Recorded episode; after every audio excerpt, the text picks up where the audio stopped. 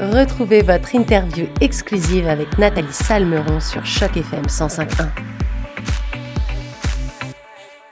Bonjour à toutes, bonjour à tous et surtout bonjour à toi Marc Tawil et tout d'abord un grand merci d'avoir accepté notre invitation pour cette interview sur les ondes de Choc FM 105.1.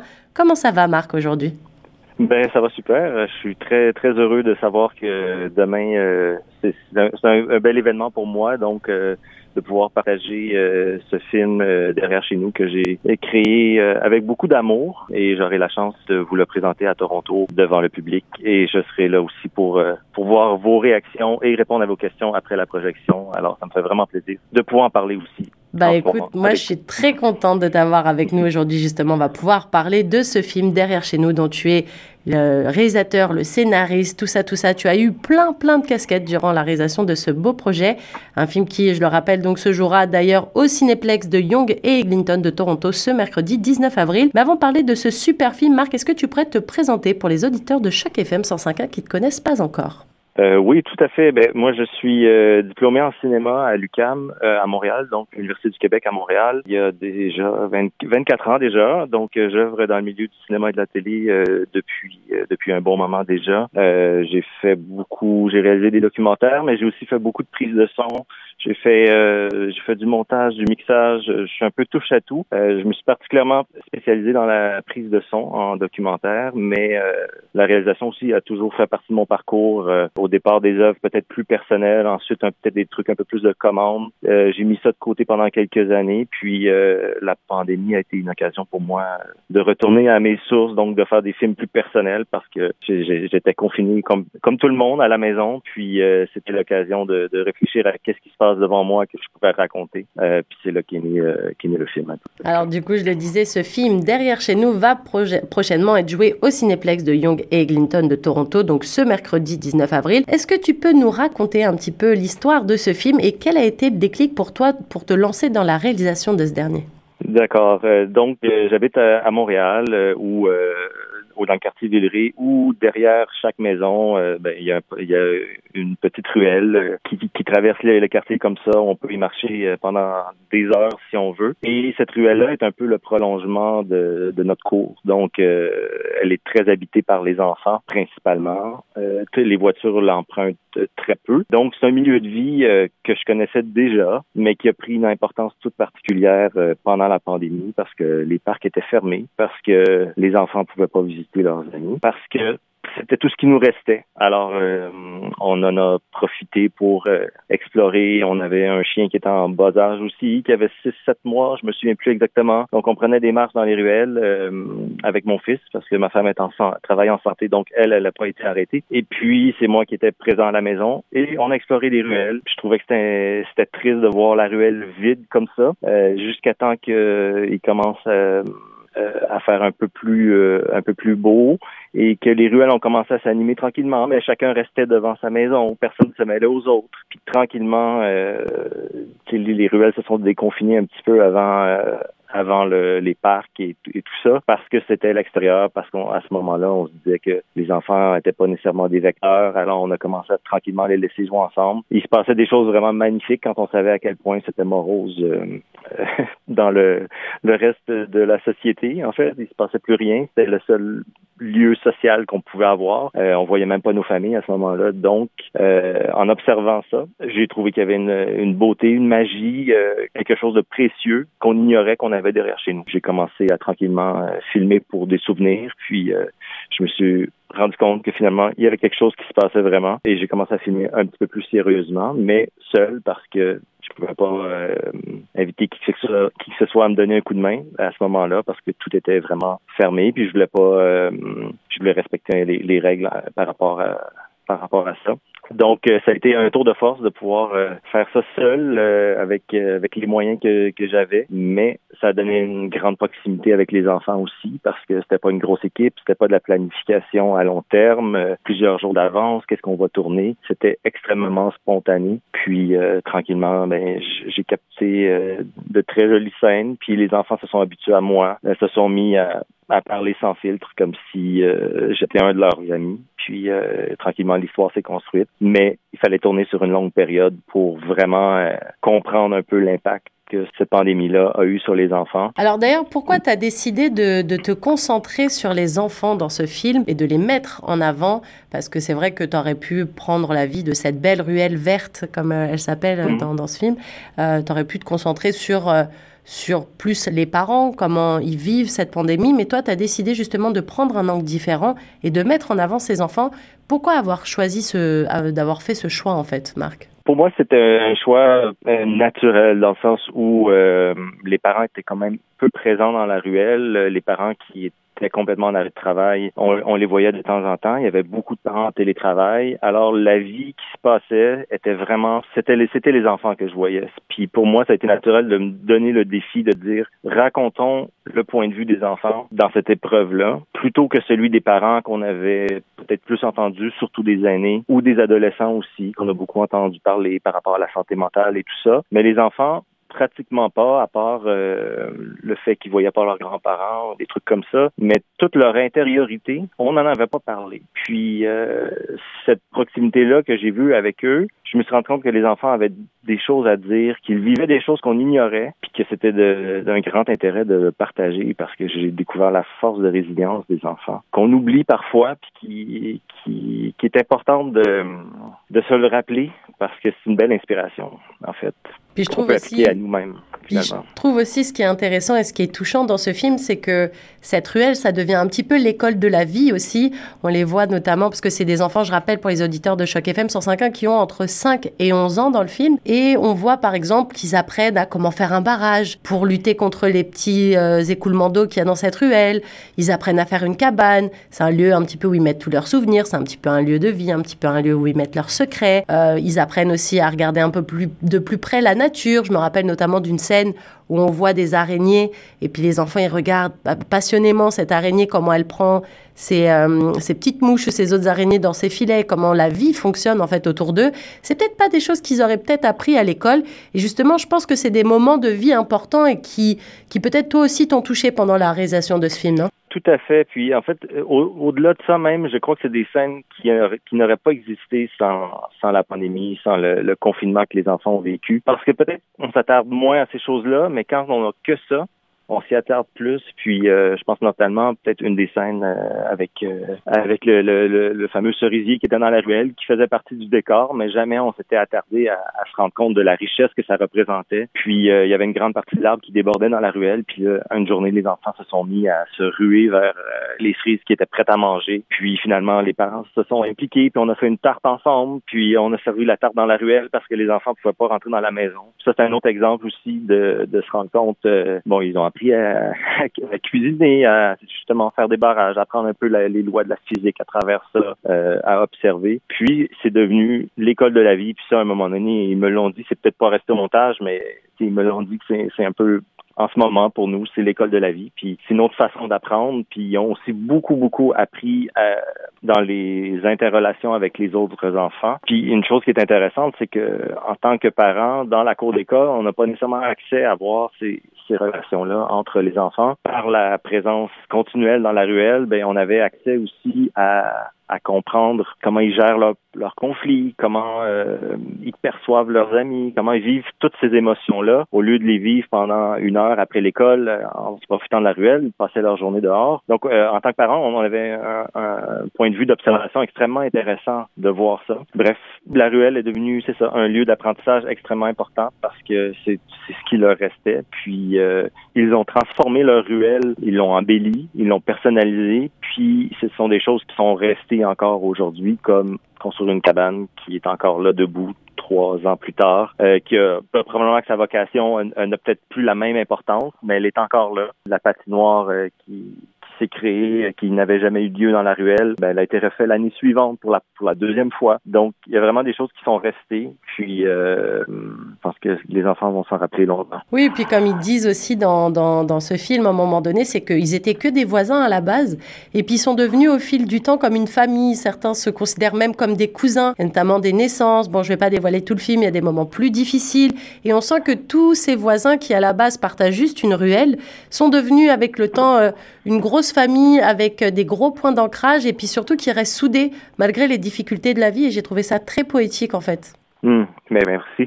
Bien vu, en fait, c'est ça, oui, les relations avec les voisins, aussi pour les parents, on en parle moins, mais il y a des liens entre les parents qui se sont tissés par solidarité et aussi par les parents qui étaient plus occupés. Moi, j'étais moins occupé, j'étais plus impliqué dans l'éducation, si on veut, des autres enfants que d'autres parents qui étaient en télétravail avec 2, 3 enfants. Tu sais, ça prenait vraiment un village pour élever une famille. Dans le fond, c'est un peu une métaphore, si on veut. Puis sans calcul aussi de...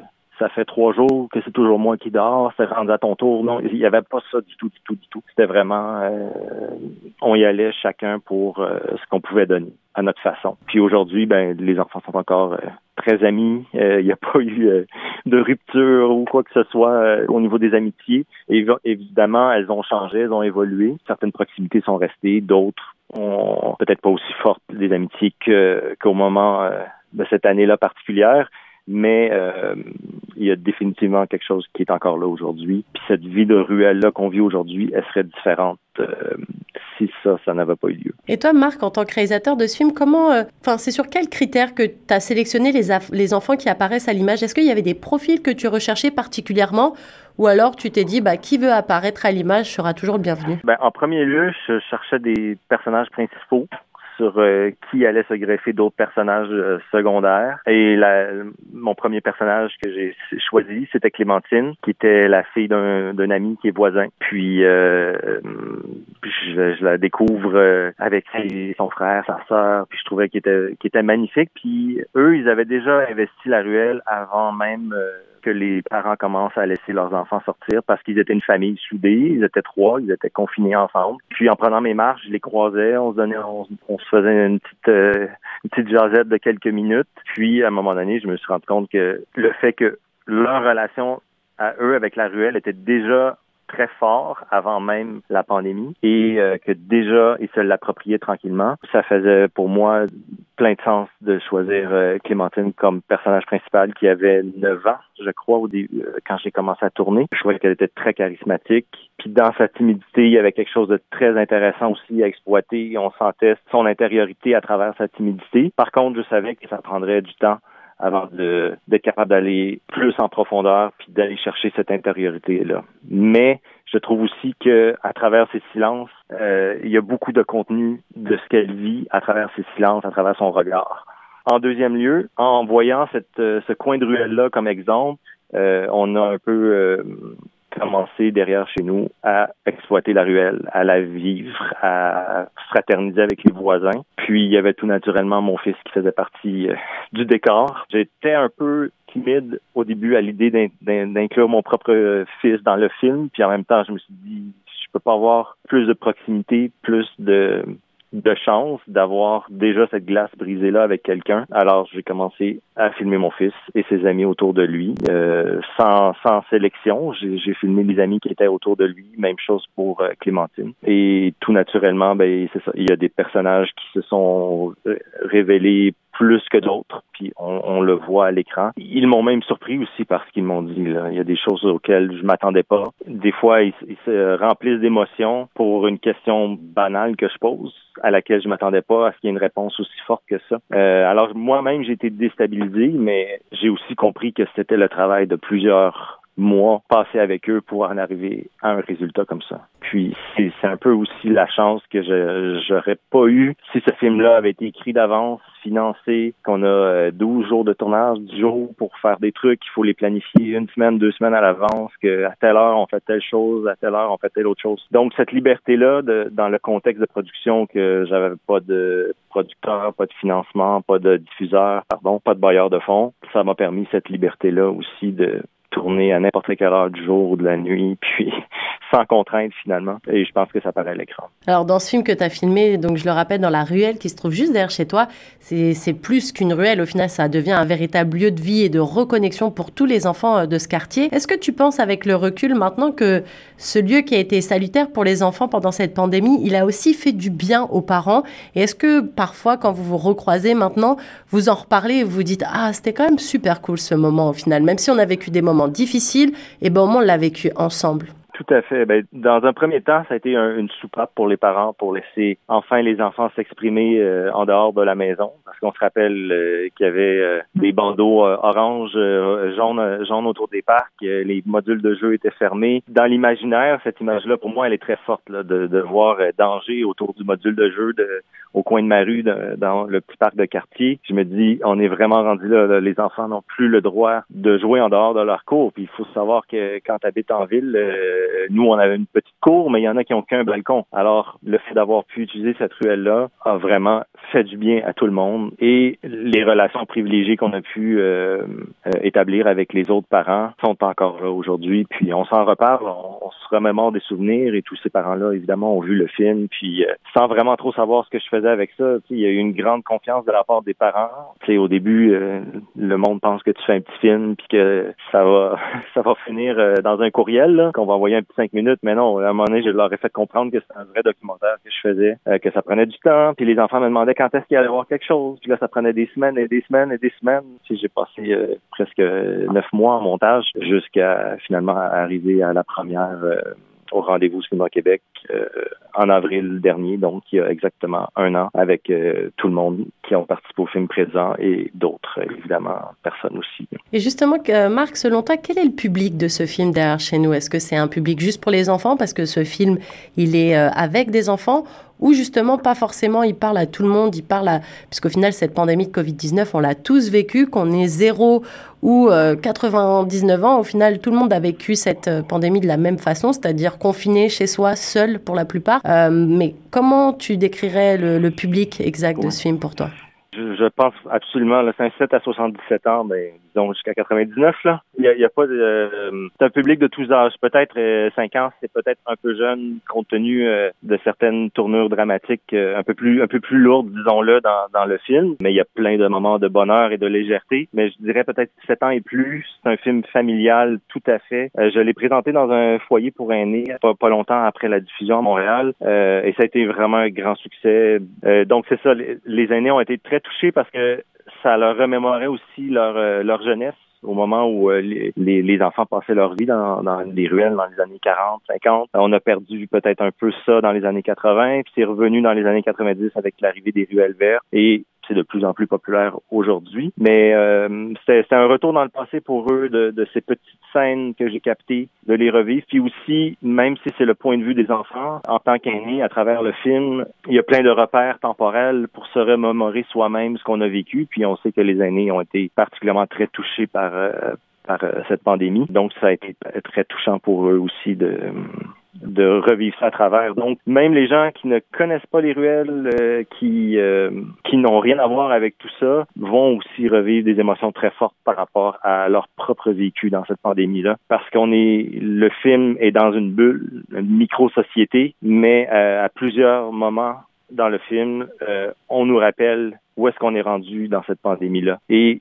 c'est là que chaque personne se rappelle « Oh my God, c'est vrai. Ah, j'avais oublié ça. Ah oui, oui, oui, c'est vrai. » Fait que ça, c'est un conseil que j'ai eu d'un ami coproducteur qui a embarqué avec moi dans le film dès le départ, qui m'a encouragé. Puis ce réflexe-là, je l'ai pas eu dans ma première version du montage. Puis c'est là qu'il m'a expliqué que c'est super important de savoir où est-ce qu'on est où est-ce qu'on est rendu dans la pandémie, parce qu'on la sent pas tant que ça dans la ruelle, à part des petits témoignages, mais dans la façon dont les enfants vivent dans la ruelle, on oublie qu'il y avait des périodes de confinement strict, le port du masque et tout ça, parce que les enfants le portent pas dans la ruelle, parce qu'on était à l'extérieur. Alors, c'est des repères temporels extrêmement importants qui, selon moi, créent une force au film de le rendre encore plus universel. Et justement, toi, est-ce que, Marc, tu as un moment préféré dans le film que tu pourrais dévoiler aux auditeurs de Choc FM 105.1 sans dévoiler trop de détails du film? Moi, personnellement, j'ai eu la chance de pouvoir le voir un petit peu en avance par rapport à la diffusion qui sera faite demain. Et moi, il y a un moment qui m'a beaucoup touchée, c'est un moment où ton fils, il dit que le secret de la COVID-19, c'est d'être résilient.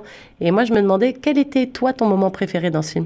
Je dirais le moment des barrages, et où mon fils fait un barrage, puis il est émerveillé par ce qui est en train de se passer, là. Il y a de l'eau qui coule dans la ruelle, qui s'en va vers la bouche d'égout, puis là, avec des copains, il met un morceau de brique qui traîne, un peu de sable, un morceau de bois. Donc, tout en faisant des barrages, il nous explique que c'est pas juste le fait de faire un barrage, c'est aussi qu'il est en train d'apprendre comment construire un barrage pour comprendre la dynamique de l'eau, comment elle contourne, comment faire pour l'empêcher de passer par-dessus. Puis là, qu'il faut remettre des côtés au barrage, ça permet de retenir plus d'eau. Puis là, il nous explique que qui est-ce qui lui a appris ça? Il dit, c'est l'eau qui me l'a appris. Puis c'est là que tu comprends tout, comment les enfants raisonnent pas de la même façon qu'un adulte. Puis que aussi, le fait que les écoles étaient fermées, ça a beaucoup touché évidemment les enfants et les parents, mais que l'apprentissage ne s'est pas arrêté là, que ça continue. Fait que pour moi aussi, c'est une forme de résilience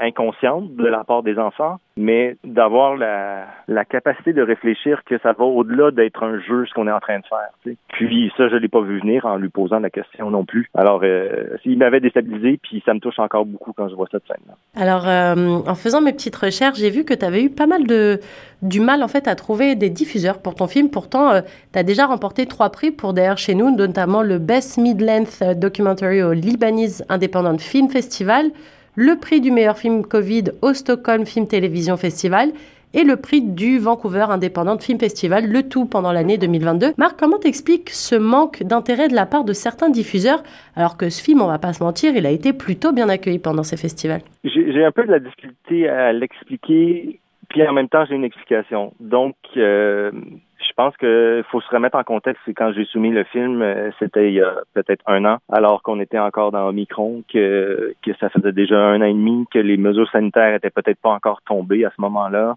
Il y avait un écœurement généralisé pour le sujet. Puis peut-être un sentiment un peu de c'est trop anxiogène de diffuser quelque chose sur le Covid alors qu'on n'a pas encore tourné la page réellement. Exactement. Puis tu sais, les diffuseurs aussi, quand ils achètent des droits de diffusion, c'est pour 5 ans. Puis les gens s'imaginaient pas que dans 2 ans, dans une rediffusion, on allait peut-être avoir de l'intérêt à revoir ou en entendre encore parler. Alors, c'est la raison qui est revenue à plusieurs reprises.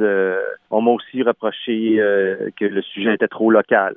On se concentrait sur une ruelle à Montréal. J'aurais pu faire un film sur une réalité à la campagne, une réalité ici, une réalité ailleurs. Le contexte était pas favorable pour ça quand j'ai tourné. Puis pour moi, qu'on habite n'importe où au Québec, au Canada, il y a de l'intérêt à voir ce film-là, même si c'est passé localement à un endroit à Montréal. Puis ça, peut-être qu'il y a eu un manque d'ouverture d'esprit, sans vouloir trop juger de la part des diffuseurs, mais je comprends aussi le contexte dans lequel ils ont reçu le film que je l'ai soumis pour une acquisition. C'est ça, c'était peut-être pas le meilleur timing en fait. Puis récemment, il y a des gens qui l'ont vu pendant une projection publique, puis je me rends compte que le film prend le recul qu'on a aujourd'hui, permet peut-être au film d'avoir un plus grand intérêt encore. Puis ça, je pense que ça pourrait être un atout pour éventuellement relancer des diffuseurs, pour peut-être marquer une diffusion avec le 5e anniversaire du début de cette pandémie. Puis d'après moi, ça serait peut-être encore un meilleur timing. Alors moi, j'ai pas vu ça comme un échec, comme une défaite, pas du tout. Ça me fait aussi un peu comprendre comment ça fonctionne dans la tête des gens, dans le milieu aussi télévisuel. Donc c'est ça, ma prochaine étape, c'est vraiment de penser un peu à comment avoir une diffusion peut-être à plus large échelle à travers un diffuseur télé. Donc ça viendra, c'est dans ma prochaine phase. Alors justement, Marc, je rebondis un petit peu sur ce que tu disais. Nous, tu sais, sur Choc FM 105.1, on a à cœur de mettre en avant la diversité de la francophonie, qu'elle vienne du Grand Toronto ou de partout ailleurs. Est-ce que justement, tu penses, Marc, que c'est important de continuer de créer du contenu en français pour les communautés francophones et francophiles du Canada? Parce que comme tu disais, ce film, il s'intéresse particulièrement à cette petite ruelle. Mais ce qui s'est passé dans cette petite ruelle, ça a pu très bien se passer dans une ruelle en Belgique, au fin fond du Cameroun, au fin fond de la Gaspésie. Peu importe, ça a pu arriver à n'importe qui, que ce soit une ruelle, un parc ou peu importe, un autre moyen, il y a bien un endroit dans le monde où il y a des gens qui se sont reconnus et qui se sont rassemblés comme ça. Et justement, est-ce que toi, tu penses que c'est toujours important dans un pays comme le nôtre où on a cette double culture bilingue, anglo-franco? Est-ce que tu penses que c'est important justement de continuer de créer des contenus en français? Absolument, c'est très important parce que on documente un peu notre vie, notre quotidien, ce qui se passe autour de nous et à travers les documentaires, les voyages en festival que le film peut faire, ça permet de faire rayonner un peu cette langue, cette couleur de langue qu'on a, ces accents, ce qu'on vit, notre réalité qu'on vit. Et quand je regarde aussi un peu le parcours en festival, j'ai eu des sélections au Maroc, au Liban, où j'ai reçu le prix, donc ça fait partie de la francophonie. À date, j'ai eu moins d'ouverture du côté anglophone. Donc ça aussi, j'espère éventuellement pouvoir avoir une ouverture aux États-Unis. Parce que oui, je suis content de faire rayonner le film dans la francophonie, mais j'aimerais aussi pouvoir atteindre des festivals dont des festivals européens d'une autre d'un pays d'une autre langue. Alors, je ne sais pas si ça arrivera, mais je continue de faire des soumissions dans les festivals internationaux. Alors, Marc, pour finir, est-ce que tu aurais un petit mot pour les auditeurs de Choc FM 105.1 qui auraient envie de voir ton film Derrière chez nous, qui, je le rappelle, sera projeté ce mercredi 19 avril au Cineplex de Yonge et Eglinton à Toronto? Ben, en fait, oui, j'invite les gens à se déplacer pour vivre de grandes émotions. Je pense que c'est plus que... un film contemplatif sur la beauté de ce que les enfants peuvent être. Je pense que c'est un film qui incite à réfléchir beaucoup sur ce qu'on a appris de cette pandémie-là, mais au niveau personnel et collectif, ça démontre aussi le pouvoir d'une communauté qui se met ensemble pour construire quelque chose, puis des choses qui deviennent aussi pérennes à travers le temps, à travers cette épreuve-là qu'on a vécue, de aussi penser qu'il y a des choses qui ne seraient pas arrivées, des choses positives qui ne seraient pas arrivées sans cette pandémie. Et les enfants nous le font très bien comprendre et ça peut permettre peut-être d'avoir un recul par rapport à sa propre expérience. Ben, finalement, qu'est-ce qu'il y a eu de bon pour moi à travers tout ça? Puis je pense que tout le monde ressortira du film avec un grand sourire et j'espère avec de très belles émotions. Et ça pourra susciter des discussions aussi suite au visionnement à travers avec vos proches, avec vos amis. Alors, je suis persuadé qu'il y a quelque chose de très positif que tout le monde peut aller chercher à travers ce film. Eh bien, encore un grand merci, Marc Tawil, pour cette belle interview. C'était un grand plaisir de t'avoir en notre compagnie aujourd'hui.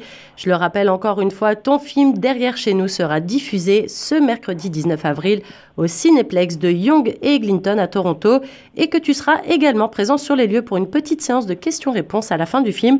Donc, n'attendez pas pour prendre vos places. Vous allez pouvoir assister à un beau moment plein de sincérité, plein d'émotions. C'est vrai que les enfants cette capacité de nous faire sourire même dans des moments un peu difficiles. Donc n'hésitez pas à aller voir ce film, c'est un beau moment. N'attendez pas de prendre vos places. En tout cas, un grand merci encore Marc Tawil et à très bientôt sur les ondes de Choc FM 105.1. Merci beaucoup.